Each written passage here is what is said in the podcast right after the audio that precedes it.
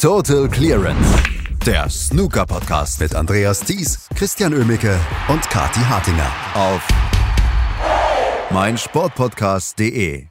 Das Masters in London hat sein Finale. Mark Williams und Judd Trump bestreiten heute über zwei Sessions über Best of 19 Frames das Endspiel beim prestigeträchtigen Einladungsturnier in London unter deutscher Beobachtung.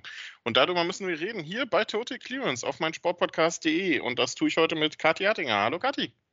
Guten Morgen, Christian. Herzlich willkommen zum Sonntag Snooker Brunch. Und heute haben wir Zeit für ein extra Brötchen weil so richtig viele Frames haben wir gar nicht zu besprechen gestern beim Masters. Schon ein bisschen seltsam, oder? Dieses Masters, wir waren ja am Anfang nicht so begeistert, zu Recht von der Qualität, von der Spannungslage. Ähm, dann waren wir plötzlich sehr begeistert und dann tauchte aber gestern ein sehr interessanter Halbfinaltag auf, den ich so auch nicht kommen habe sehen.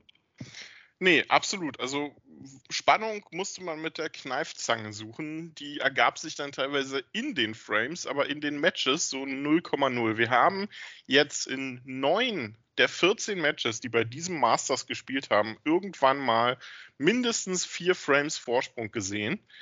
Ähm, es sind die deutlichsten Masters-Halbfinals, die es in der Masters-Geschichte jemals gab. Das deutlichste uh. Bisher war das Masters 2000, als Matthew Stevens John Barrett mit 6-2 geschlagen hat und Ken Doherty Stephen Lee mit 6-0. Also es, es sind irgendwie merkwürdige Matches, die wir diese Woche erlebt haben. Was ist da los, Kati? Ich weiß es auch nicht. Ich frage mich auch, was ist bei dir los, Christian, dass du so tief in der Statistikenkiste gekramt hast, bis du das rausgeholt hast. Ich hatte ja Zeit. Ich hatte Zeit. Stimmt. Okay, andere stricken nebenher, ne? Oder ähm, bereiten schon mal so langsam den Garten vor fürs Frühjahr. Nee, Christian, Christian sucht Statistiken, finde ich sehr gut. Nee, also, Wahnsinn. Ja, es hat sich auch so angefühlt. Es hat sich tatsächlich ein bisschen historisch angefühlt. Wobei ich auch sagen muss, also zwei Entscheidungsframes hätten sich jetzt ein bisschen netter als Rekord angefühlt, als jetzt das, was wir gestern erlebt haben. Irgendwas ist da in der Luft.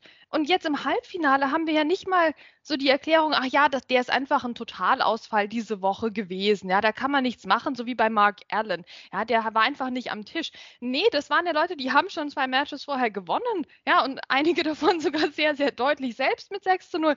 Ganz, ganz komisch, was da gestern passiert ist, aber dafür lieben wir ja auch den Snookersport. Also gerade beim Masters, bin ich schon ganz ehrlich, ne, da spielen ja doch viele Spieler, die wir sehr oft in der Saison sehen, sehr oft in den wichtigen Runden der Turniere und die auch dann in Finals und so schon so oft gegeneinander gespielt haben. Und dann frage ich mich manchmal schon, ja, gibt es überhaupt noch was, was ich noch nicht gesehen habe äh, am Snookertisch? Aber ja, jedes Mal wieder und diese Woche irgendwie ganz besonders.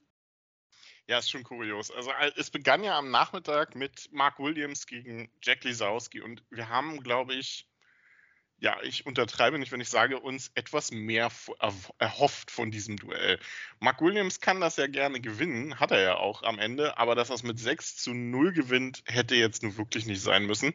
Und das lag gar nicht so unbedingt daran, dass Mark Williams so überragend, phänomenal gutes Snooker gespielt hat. Nein, der hat einfach solide seinen Stil durchgezogen.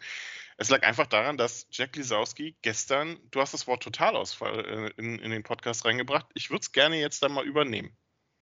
Ja, schon, schon. Also ich kann auch nur noch mal den, den Mark Williams hier unterstreichen. Der hat bedeutend besser gespielt gegen Ronnie O'Sullivan. Also Mark Williams war auch von seinem Leistungsniveau gegen Ronnie, wir denken an die 143 zum Beispiel, war der weit entfernt gestern. Aber das war auch völlig okay, das können wir dem jetzt nicht vorwerfen, weil der, der hätte auch noch fünf Fehler mehr machen können und es wäre nicht schief gegangen. Ähm, Mark Williams gewinnt dieses Match mit 6 zu 0, hat Jack Lesowski eine deutliche Lektion mal wieder erteilt. Und der Jack Lesowski stand im Verlauf dieses Matches so selten am Tisch oder hat mal irgendeine länger andauernde Aktion oder einen Break gespielt, dass ich eigentlich gar nicht weiß, woran es jetzt lag. Also es war wirklich war ein Totalausfall. Da ging nichts auf keiner Ebene bei Jack Lesowski.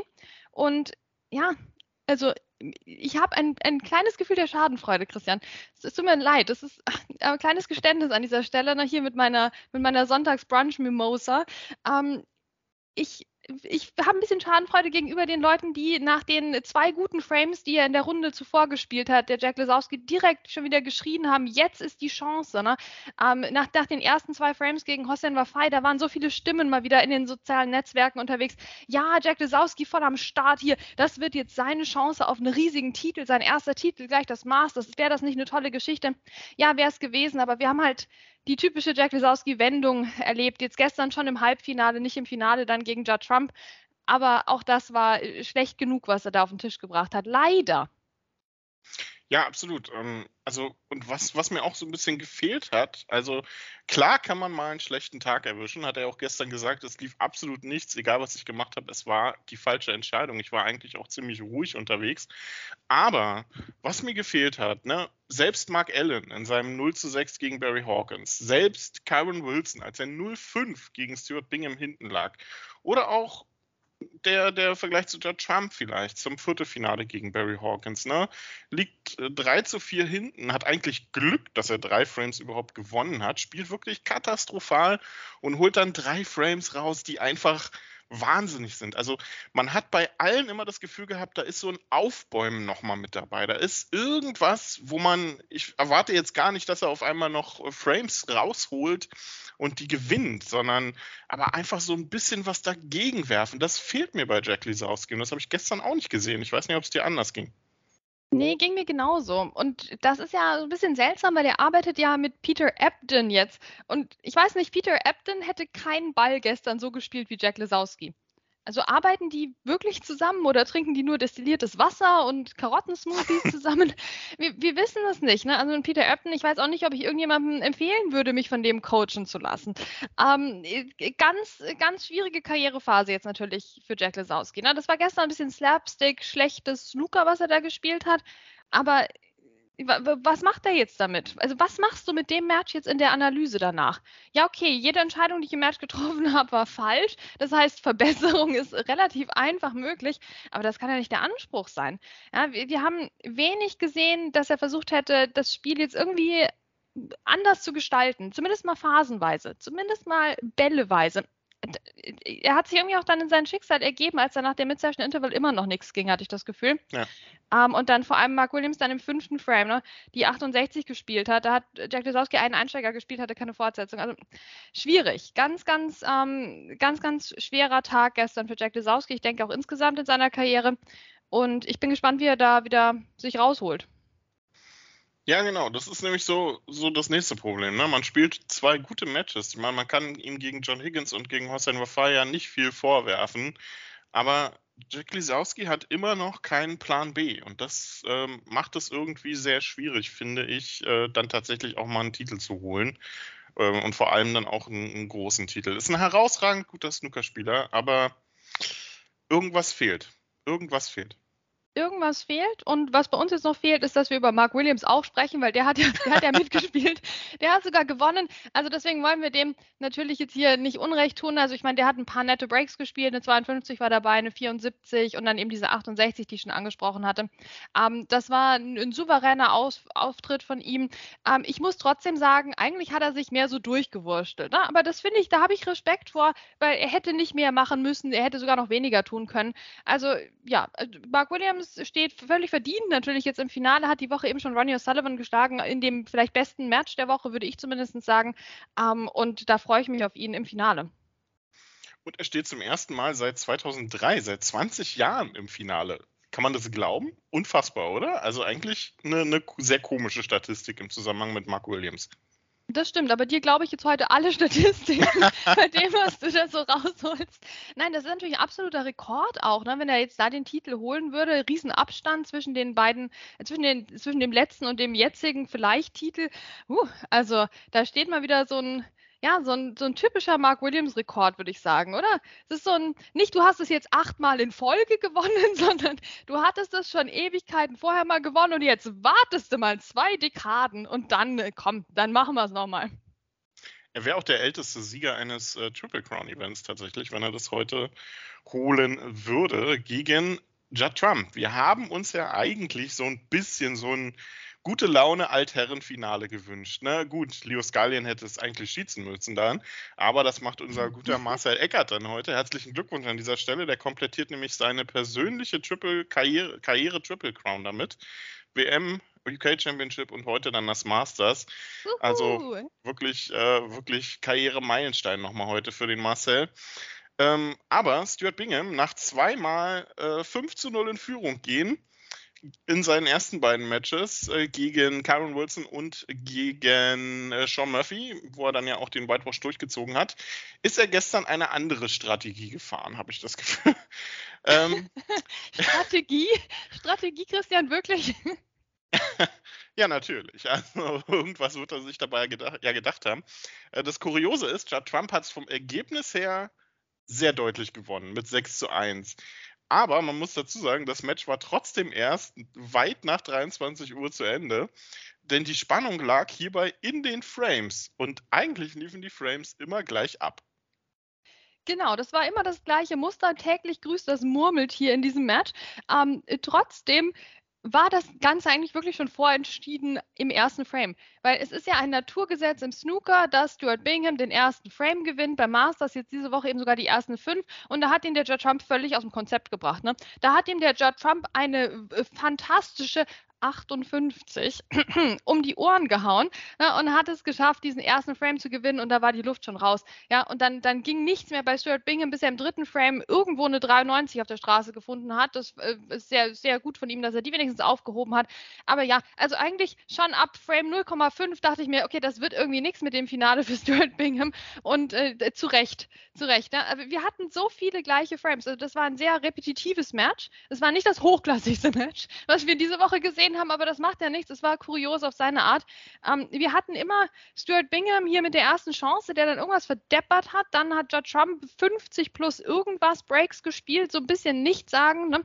Ähm, nicht genug, um den Frame sicher zu machen, aber eigentlich schon. Und dann Stuart Bingham brauchte Snooker und hat dann noch 50 Jahre versucht, diese Snooker zu bekommen. Also Judd Trump hat gestern mehr so auf die Mark Selby-Variante gewonnen.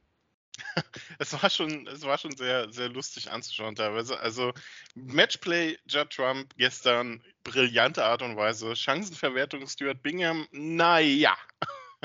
Machen wir mal schnell ein Häkchen dran. Also es war schon wirklich sehr, sehr kurios und dass es dann äh, nach sieben Frames trotzdem schon vorbei war, obwohl die gefühlt eigentlich stundenlang in den einzelnen Frames hingen. Also war ein, ein sehr interessantes Match. Vielleicht mit äh, von der, vom Matchplayer das Spannendste diese Woche. Nicht das Hochklassigste, wie du schon gesagt hast. Ja, was fängt Stuart Bingham jetzt mit dieser Woche an? Ne? Ähm, es ist äh, wahnsinnig gut gewesen, was er die ersten beiden Matches gespielt hat. Und gestern war es dann mehr so wahnsinnig, was er gespielt hat. Ja, was macht man jetzt damit? Also wir freuen uns jetzt nochmal, dass ich den Stuart Bingham fürs, äh, für dieses Turnier getippt hatte. Da bin ich immer noch ein bisschen stolz drauf, auch wenn er jetzt gestern mhm. komplett versagt hat. Ja, weil, also außer mir hat den, glaube ich, niemand getippt. Deswegen äh, ein, ein, ein einziger guter Tipp, den ich in drei Jahren Total Clearance jetzt abgegeben habe. Da freuen wir uns drauf. Fast gut, ne? Hat ja nicht gereicht. Ähm, ansonsten, jetzt wenden wir uns dem Stuart Bingham zu. Ja, also wenn ich der wäre, würde ich jetzt mal an den Trainingstisch gehen und ein paar lange Einsteiger versuchen. Was hat der für eine Quote? Minus 4% oder sowas bei den langen Einsteigern gestern? Das war nix. Ähm, und auch ansonsten, ja, das Breakbuilding, also klar, dass du jetzt nicht irgendwie mit 6 zu 0 dann nochmal gegen Ja Trump gewinnst, ist schön, aber du musst ja nicht gleich deswegen dann mit 1 zu 6 verlieren. Ja, also irgendwo musst du doch das dann finden und dann kriegst du sogar im dritten Frame diese 93 aufs Kö und kannst dann daran überhaupt nicht anknüpfen, dass du, ich meine, dass jemand ein einziges Break von mehr als 50 Punkten nur spielt und das dann aber eine 93 ist. Ich weiß nicht, was da los war. Der Strip Bingham weiß wahrscheinlich auch nicht, was da los war. Ähm, ich muss sagen, ich mache, also jetzt haben wir ja so viele Spieler gehabt, die auch abgenommen haben. Ich glaube, Stuart Bingham nicht unbedingt. Also vielleicht sollte der auch mal auf seine Gesundheit achten, würde ich mir für ihn wünschen. Ähm, aber ansonsten, ja, eine, eine total verrückte Woche. Ich glaube, der muss sich jetzt einfach mal hinlegen und ein bisschen drüber schlafen und dann lässt der sich das jetzt auch nicht irgendwie lange nachhängen, habe ich das Gefühl, der Stuart. Der hat ja gar nicht die Kapazität für. ja, und noch, noch ein Wort zu Judd Trump. Ne? Ähm, ich komme ja, äh, ich habe also ich habe das Gefühl, wir sind so ein bisschen in einer, in einer Schleife gefangen teilweise, weil wir gefühlt bei fast jedem Turnier dann sagen, so Richtung Viertelfinale, Halbfinale, wie, der ist noch dabei? Wie hat er das denn geschafft? Weil jetzt nicht, weil Judd Trump da nicht hingehört, sondern weil er sich irgendwie durch die Turniere so durchwurschtelt. Und genau das Gefühl habe ich diese Woche auch.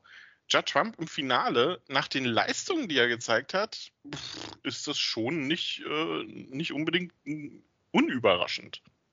Ja, das ist natürlich, ähm, äh, das natürlich eine, irgendwo eine Überraschung und äh, sehr seltsam und dann wieder sehr typisch. Ne? Ich meine, obwohl er natürlich, dürfen wir jetzt auch nicht vergessen, gegen Barry Hawkins ja in der zweiten Matchhälfte eine 143, eine 107 und eine 81 gespielt hat, ja. Also, hm, das, das, das darf man auf gar keinen Fall jemals unter den Tisch fallen lassen. Ähm, aber ja, es ist irgendwo sehr, sehr gut vom Matchplay. Das muss man ihm ja auch lassen. Also der hat sich nicht ähm, verunsichern lassen durch Stuart Bingham. Okay, wer lässt sich durch Stuart Bingham verunsichern? Also ganz ehrlich, was rede ich denn hier? Ähm, der Judge Trump, der, der blieb cool. Der blieb trotzdem cool, ne? Und äh, ja, hat, wie gesagt, auch den ersten Frame dem Stuart Bingham stibitzt und wusste, was er da für eine Lawine mit auslösen würde. Also das, das sind schon wieder gute Sachen, die der Judge Trump macht. Aber dann gleichzeitig, ja, du hättest jetzt auch nicht unbedingt nur eine 50 spielen müssen im sechsten Frame. Ne? Du hättest auch gleich den ganzen Tisch abräumen können und wir wissen alle, dass du es kannst. Also ich glaube, deswegen sprechen wir von Durchwursteln, weil wir einfach wissen, was der Judge Trump kann und das mit dem vergleichen, was er gerade macht. Und dieser sehr einfache Vergleich führt dazu, dass er doch unter seinen Möglichkeiten spielt, aber dann in überraschenden Departments des Matches auch wieder sehr, sehr gut spielt. Also eine absolute Wundertüte, der Tipp. Mark Williams gegen Judd Trump, also das Finale beim Masters. Die beiden haben eine relativ ähm, klare Bilanz zugunsten von Judd Trump, 11 zu 6. Also jetzt mal Championship League und so ausgeschlossen. Die beiden haben noch nie ein Finale gegeneinander gespielt. Aber wenn wir uns an das letzte Match zwischen den beiden erinnern, ich weiß nicht, ob du es auf dem Schirm hast, das war das Halbfinale oh, bei der ja. WM dieses Jahr. Wahnsinnsmatch. Also ich glaube, wir können uns heute äh, durchaus äh, auf ein tolles Match freuen und hoffentlich Kati nicht auf ein 10-0 oder 10-1. Ja, das, das wäre doch nett. Aber vielleicht sind wir jetzt auch wieder dran. Ne? Jetzt haben wir gestern den Tag mitgenommen, ähm, ohne Spannung, was die Resultate betraf. Ähm, und jetzt sind wir vielleicht auch wieder dran mit einem Finale, was uns sehr positiv überraschen wird. Ja, also dieses Halbfinale bei der WM, da denke ich noch sehr gerne dran zurück. Ich frage mich rückblickend, es ging ja bis in den Entscheidungsframe damals, 17 zu 16 für Judd Trump. Frage ich mich manchmal, ob der Judd Trump sich nicht rückblickend wünschen würde, Mark Williams hätte den Entscheidungsframe gewonnen, damit dann Mark Williams von Ronnie O'Sullivan drei Minuten Minuten lang umarmt worden wäre nach dem WM-Finale. Ne? Also äh, weiß man nicht, weiß man nicht. Aber heute jedenfalls das Masters-Finale zwischen den beiden, da steht einiges auf dem Spiel. Judd Trump würde der Titel sicher sehr gut tun. Ähm, den Geschichtsbüchern würde der Titel für Mark Williams sehr gut tun. Ähm, ich persönlich bin heute ganz klar auf einer Seite und das ist die von Marcel Eckert, weil wie schön ist es denn bitte, dass wir hier jetzt einen deutschen Triple Crown Shiri haben und ich meine, der braucht, der braucht diese Triple Crown jetzt nicht, um uns zu zeigen, dass er einer der Top, Top, Top, Top, Top Schiedsrichter ist ähm, in der Welt des Snooker. Aber es ist trotzdem schön, oder? Also ich freue mich richtig und ich hoffe, der wird auch so richtig gefeiert heute beim Masters. Und das Publikum ist ja da und die supporten ja auch die Schiedsrichter diese Woche so toll. Und ich bin ganz aufgeregt, Christian, ich bin ganz aufgeregt für den Marcel. Absolut, dann frage ich auch gar nicht nach Tipps. Wem drücken wir die Daumen fürs Finale? Marcel Eckert. So, das ähm, muss gesagt werden. Best of 19, heute 14 Uhr und 20 Uhr über zwei Sessions. Judge Trump gegen Mark Williams. Egal wer es am Ende holt, es wird bestimmt ein tolles Match. Und wir werden das Ganze natürlich auch morgen besprechen. Hier bei Total Clearance auf mein Sportpodcast.de und wir hoffen, ihr hört dann auch wieder zu. Danke, Kati, danke euch fürs Zuhören und bis morgen. Total Clearance, der Snooker-Podcast mit Andreas Thies und Christian Oemicke auf meinsportpodcast.de. Schatz, ich bin neu verliebt. Was? Da drüben. Das ist er. Aber das ist ein Auto. Ja, eben. Mit ihm habe ich alles richtig gemacht. Wunschauto einfach kaufen, verkaufen oder leasen. Bei Autoscout24. Alles richtig gemacht. Wie baut man eine harmonische Beziehung zu seinem Hund auf? Puh, gar nicht so leicht. Und deshalb frage ich nach, wie es anderen Hundeeltern gelingt, beziehungsweise wie die daran arbeiten. Bei Iswas Dog reden wir dann drüber. Alle 14 Tage neu mit mir, Malte Asmus und unserer Expertin für eine harmonische Mensch-Hund-Beziehung, Melanie Lippisch. Iswas Dog mit Malte Asmus. Überall, wo es Podcasts gibt.